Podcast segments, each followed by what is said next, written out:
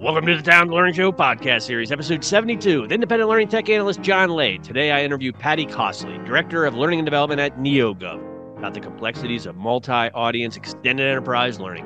You can find more of our fiercely independent content at talentedlearning.com.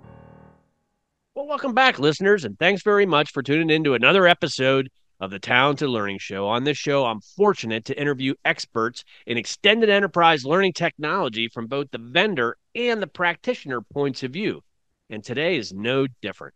We're lucky to have Patty Costley here today to talk about extended enterprise learning and share her experiences, successes, and wisdom. Very often, especially in customer learning, we like to think about the customer or partner audiences as the core focus. Well, that makes sense because it is.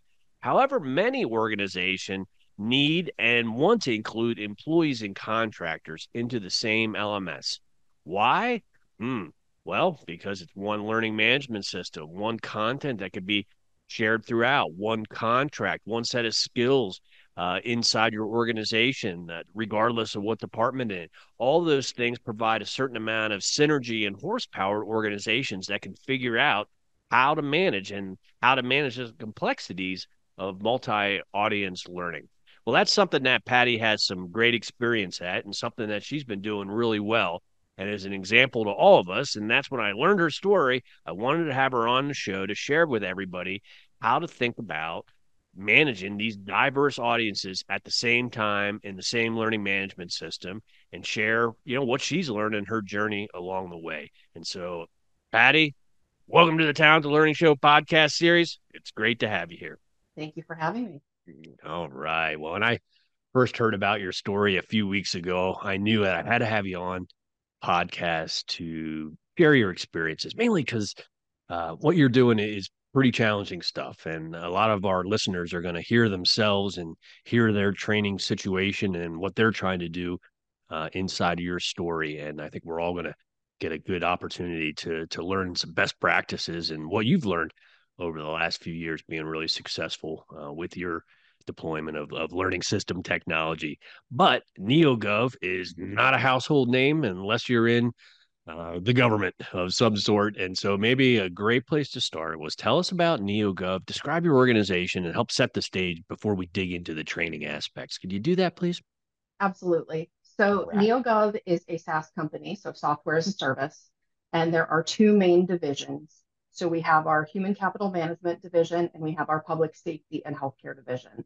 And there are a lot of different products. I think we're up to like 20, 24, 26 products and more coming. And they really help people in the public sector mainly, even though we're not exclusively public sector. They do help people in the public sector with things like onboarding, hiring, training, performance evaluation. Um, on the public safety side, it's it's a lot of things like field training or policy management or accreditation management. Healthcare folks also for accreditation management, and um, there's timekeeping for different shift bids and different things like that. So there's a lot of different software solutions that NeoGov offers. I started about 10 years back with Power DMS, and Power DMS was acquired three years ago, almost four now, by NeoGov. And so we were just a little company then, and now we're part of the big, the big time with NeoGov.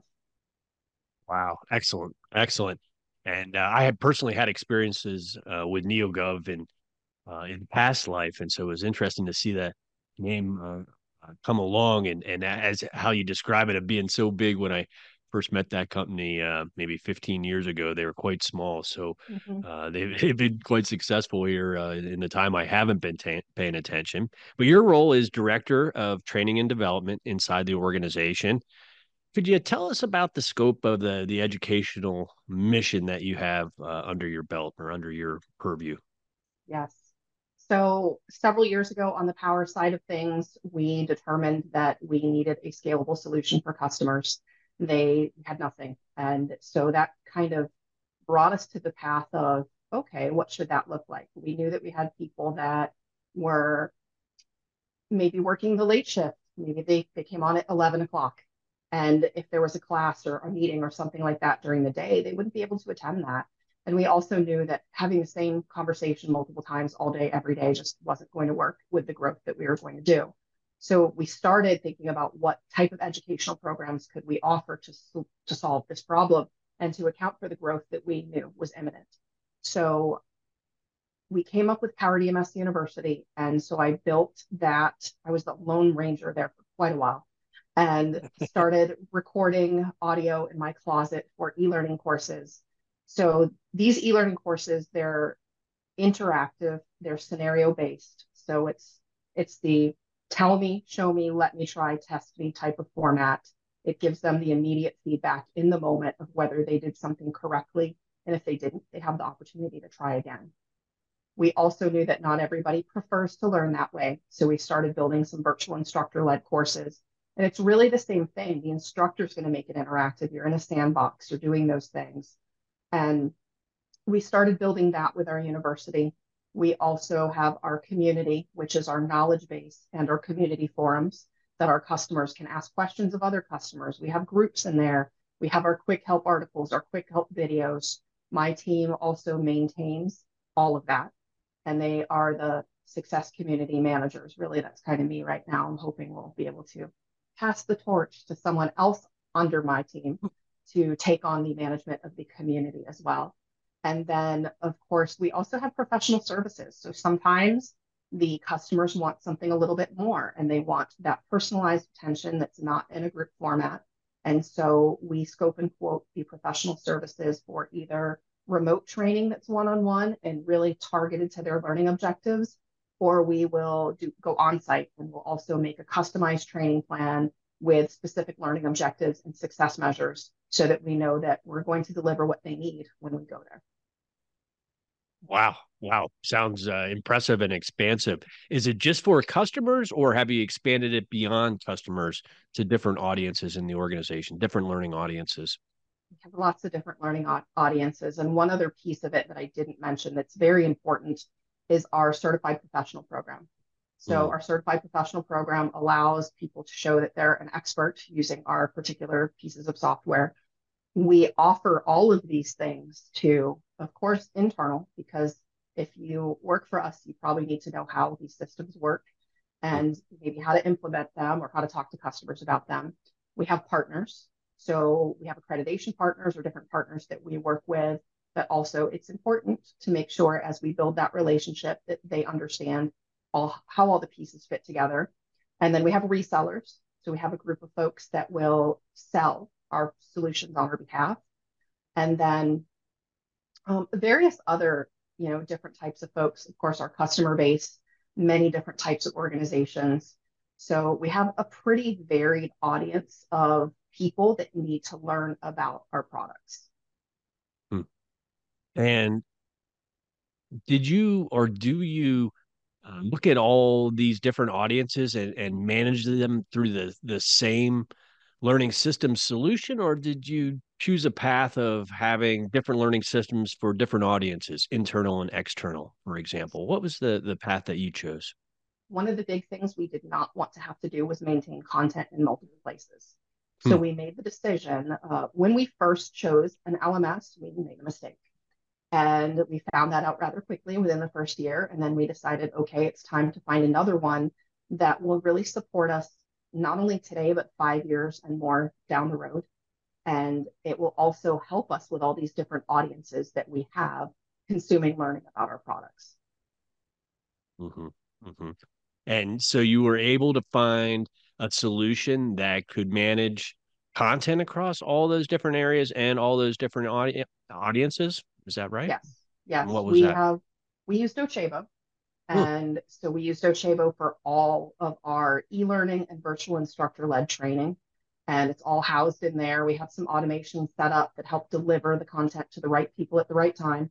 And um, it's been really, really impactful to the business. And it's just made my life a lot easier because I don't have to remember, gosh, I have this course here, but these people over here, they need the update too. I don't have to remember any of that. It's just there. I use the central repository, which will push pieces of content out to the different places it lives within Docebo. And it's been it's been amazing because I don't have to hire an LMS administrator. I it's a set it and forget it. I have all the automation set up.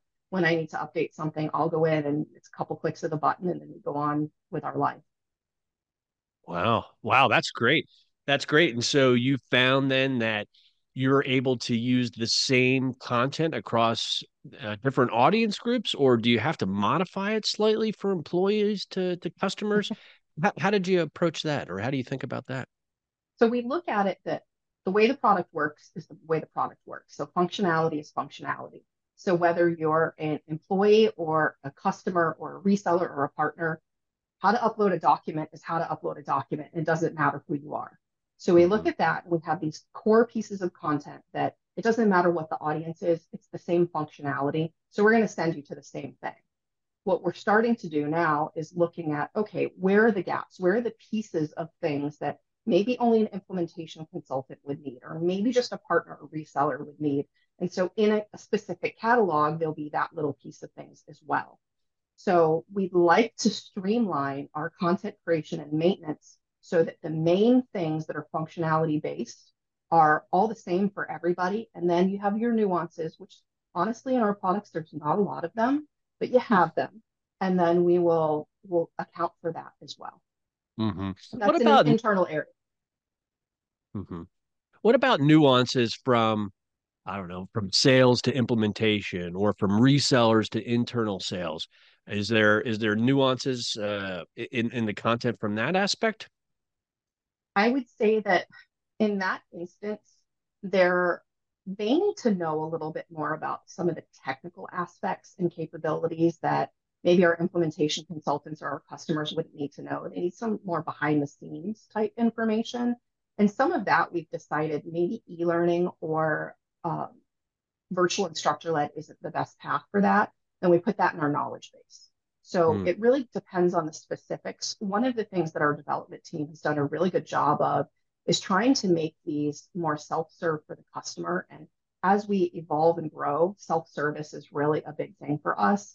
So we're trying to make the products themselves so that they're not so complicated that we need an internal person to set it up and we have to have all of this other different pieces of learning. But we've really been trying to be very aware of when we go to create something, who our audience is, defining that and where the overlaps are, we know that. We have this little matrix that we look at. And then where are the other supplemental things that we need to have for the different people that we work with? And then where should that live? Because it's not mm-hmm. always appropriate for e learning or virtual instructor. Maybe it needs to be a quick help video or a quick help article. It, it just depends on what we're looking at. Mm-hmm.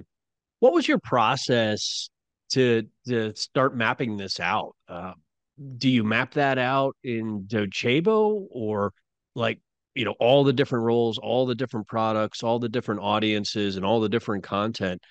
How do you manage the relationship? It seems like that would get complex in a hurry.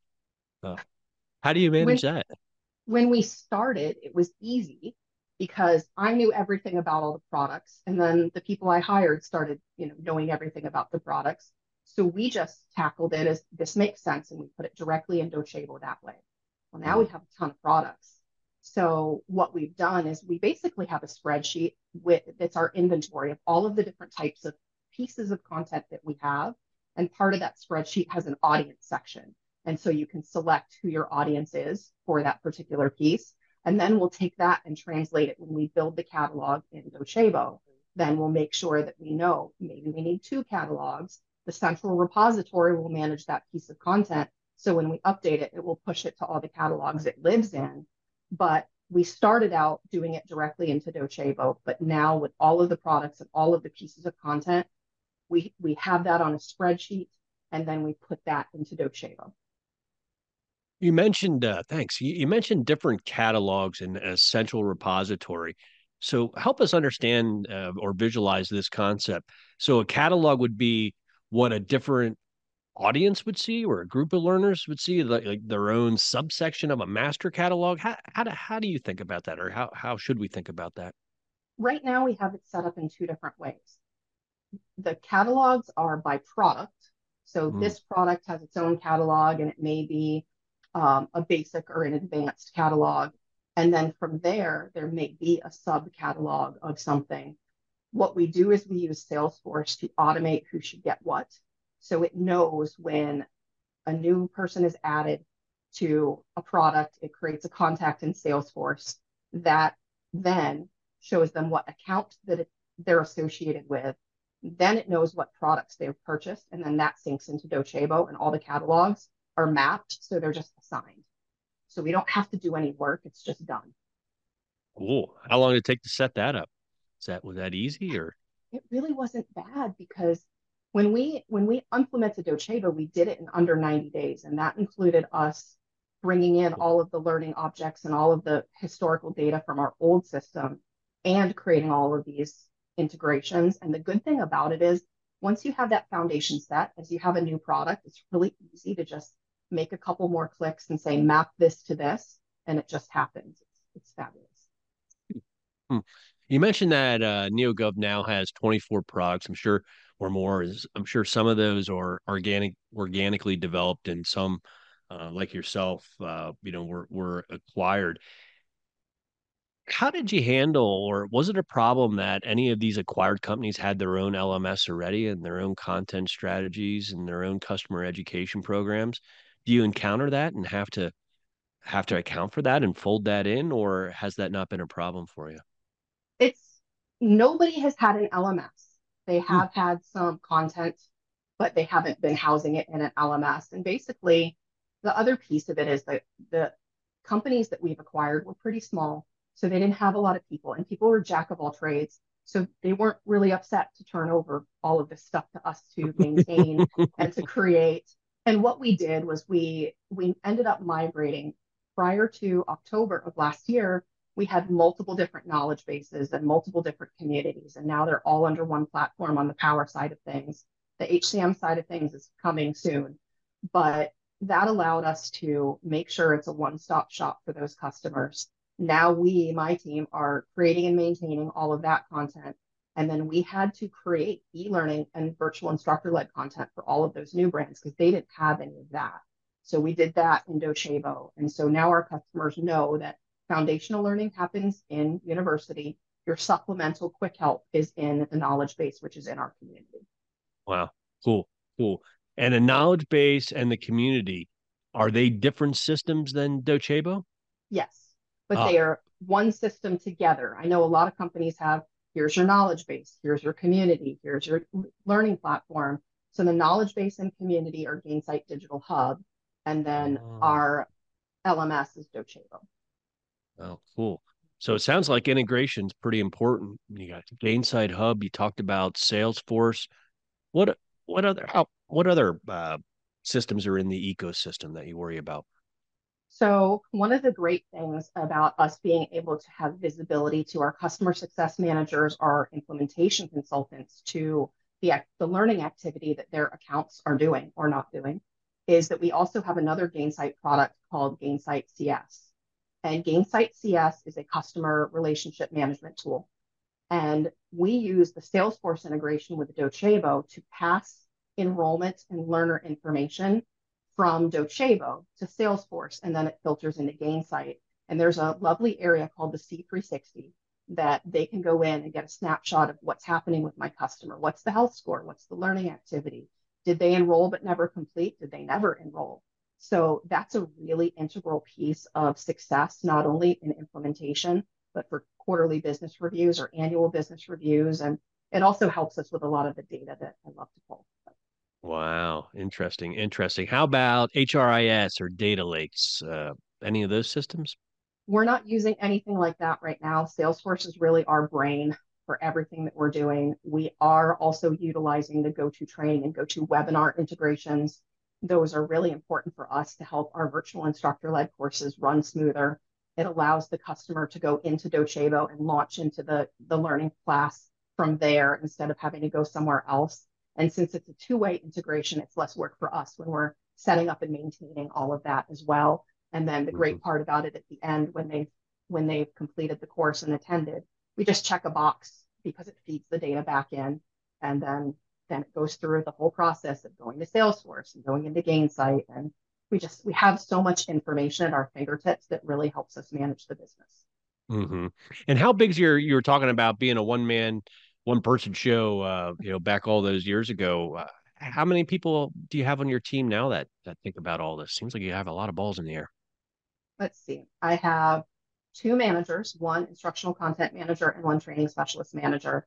And then under the instructional content manager, she has 3.25 uh, content creators, four instructional designers, and then we have four training specialists that work for us as well. Wow, that's a far cry from a one person band. That's that year I spent in my closet as the Lone Ranger seems like it was forever ago. How about that?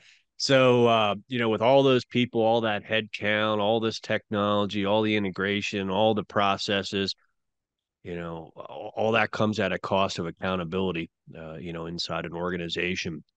I'm curious, you know, what do you measure? What are what are the KPIs that that keep you up at night and keep uh, your your management up at night? You know, what are they worried about uh, in terms of this?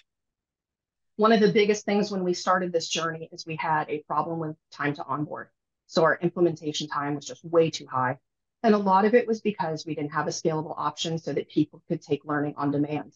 And so they had to rely on meeting with their implementation consultant and trying to figure out schedules. And at one point in time, I was booked out six weeks in advance. And so we knew that the number one thing at the time that we needed to make a difference on was time to onboard. So we reduced that within the first year by 30%. And so that's been really great for us because it's part of our culture that university is just where you go. And the implementation consultants are able to use that as part of the journey during implementation so that they can focus on helping customers apply what they learned already when they went to university. So they're not teaching and helping them do it.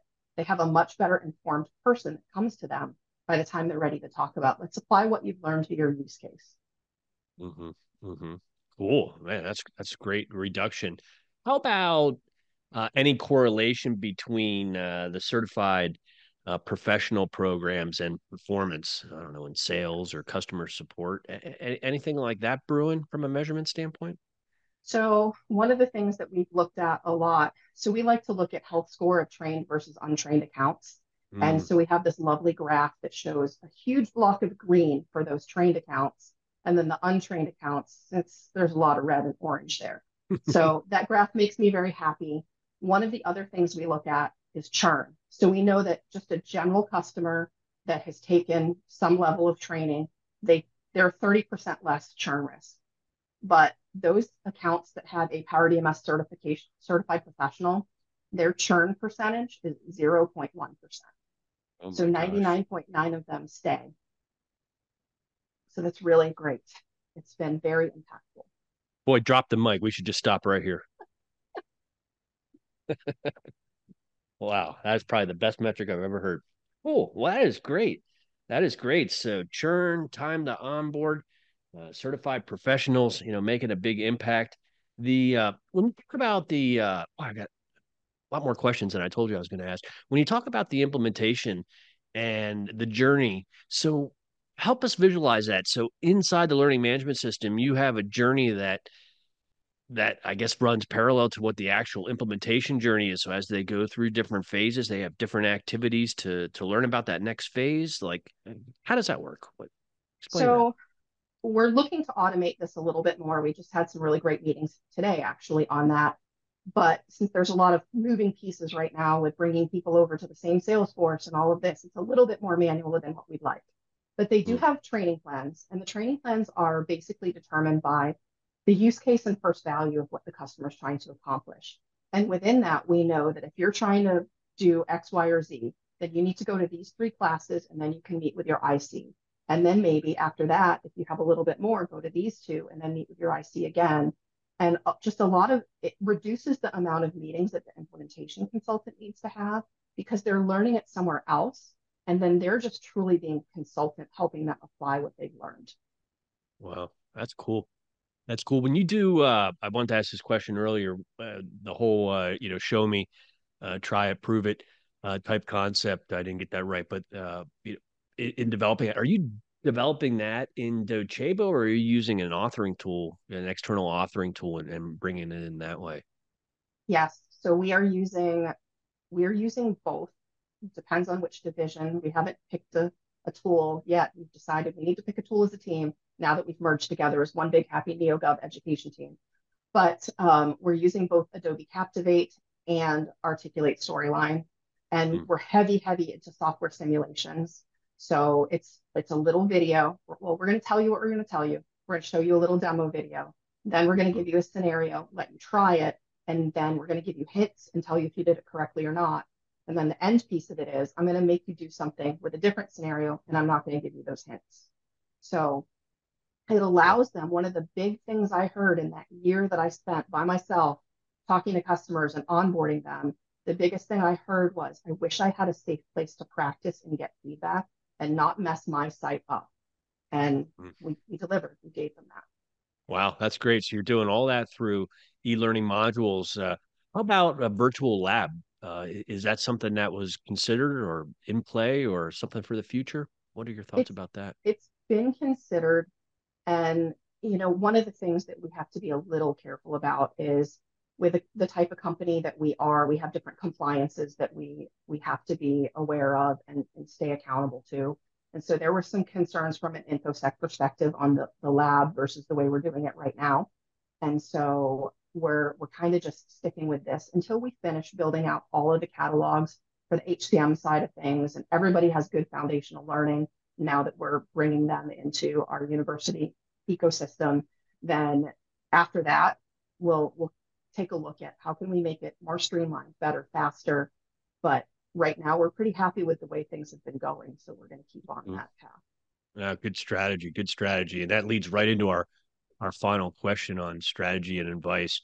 You know, from your closet to a team of 20 and 24 products and, and all that, what have you learned? What what do you wish you could go back and tell yourself five or 10 years ago when you started this whole process? Uh, what, what advice would you give yourself?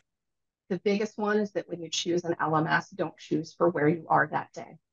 Hmm. Think about what the C suite wants to accomplish in the next five plus years. Think about whether merger and acquisition is on the table think about whether you're going to have partners and resellers and different audiences and pick your tool based on that because that's what that's the mistake we made the first time around. We we were in so in the moment in the weeds that we were looking for the solution for then and we outgrew it before we could even launch it to the full customer base. So that's the biggest one that i can say is an absolute must. And wow. the rest of it i think is just my team were a bunch of nerds and we really tried to keep up on the learning science and and all of the new technology and how the brain works and how people best consume knowledge and make it sticky.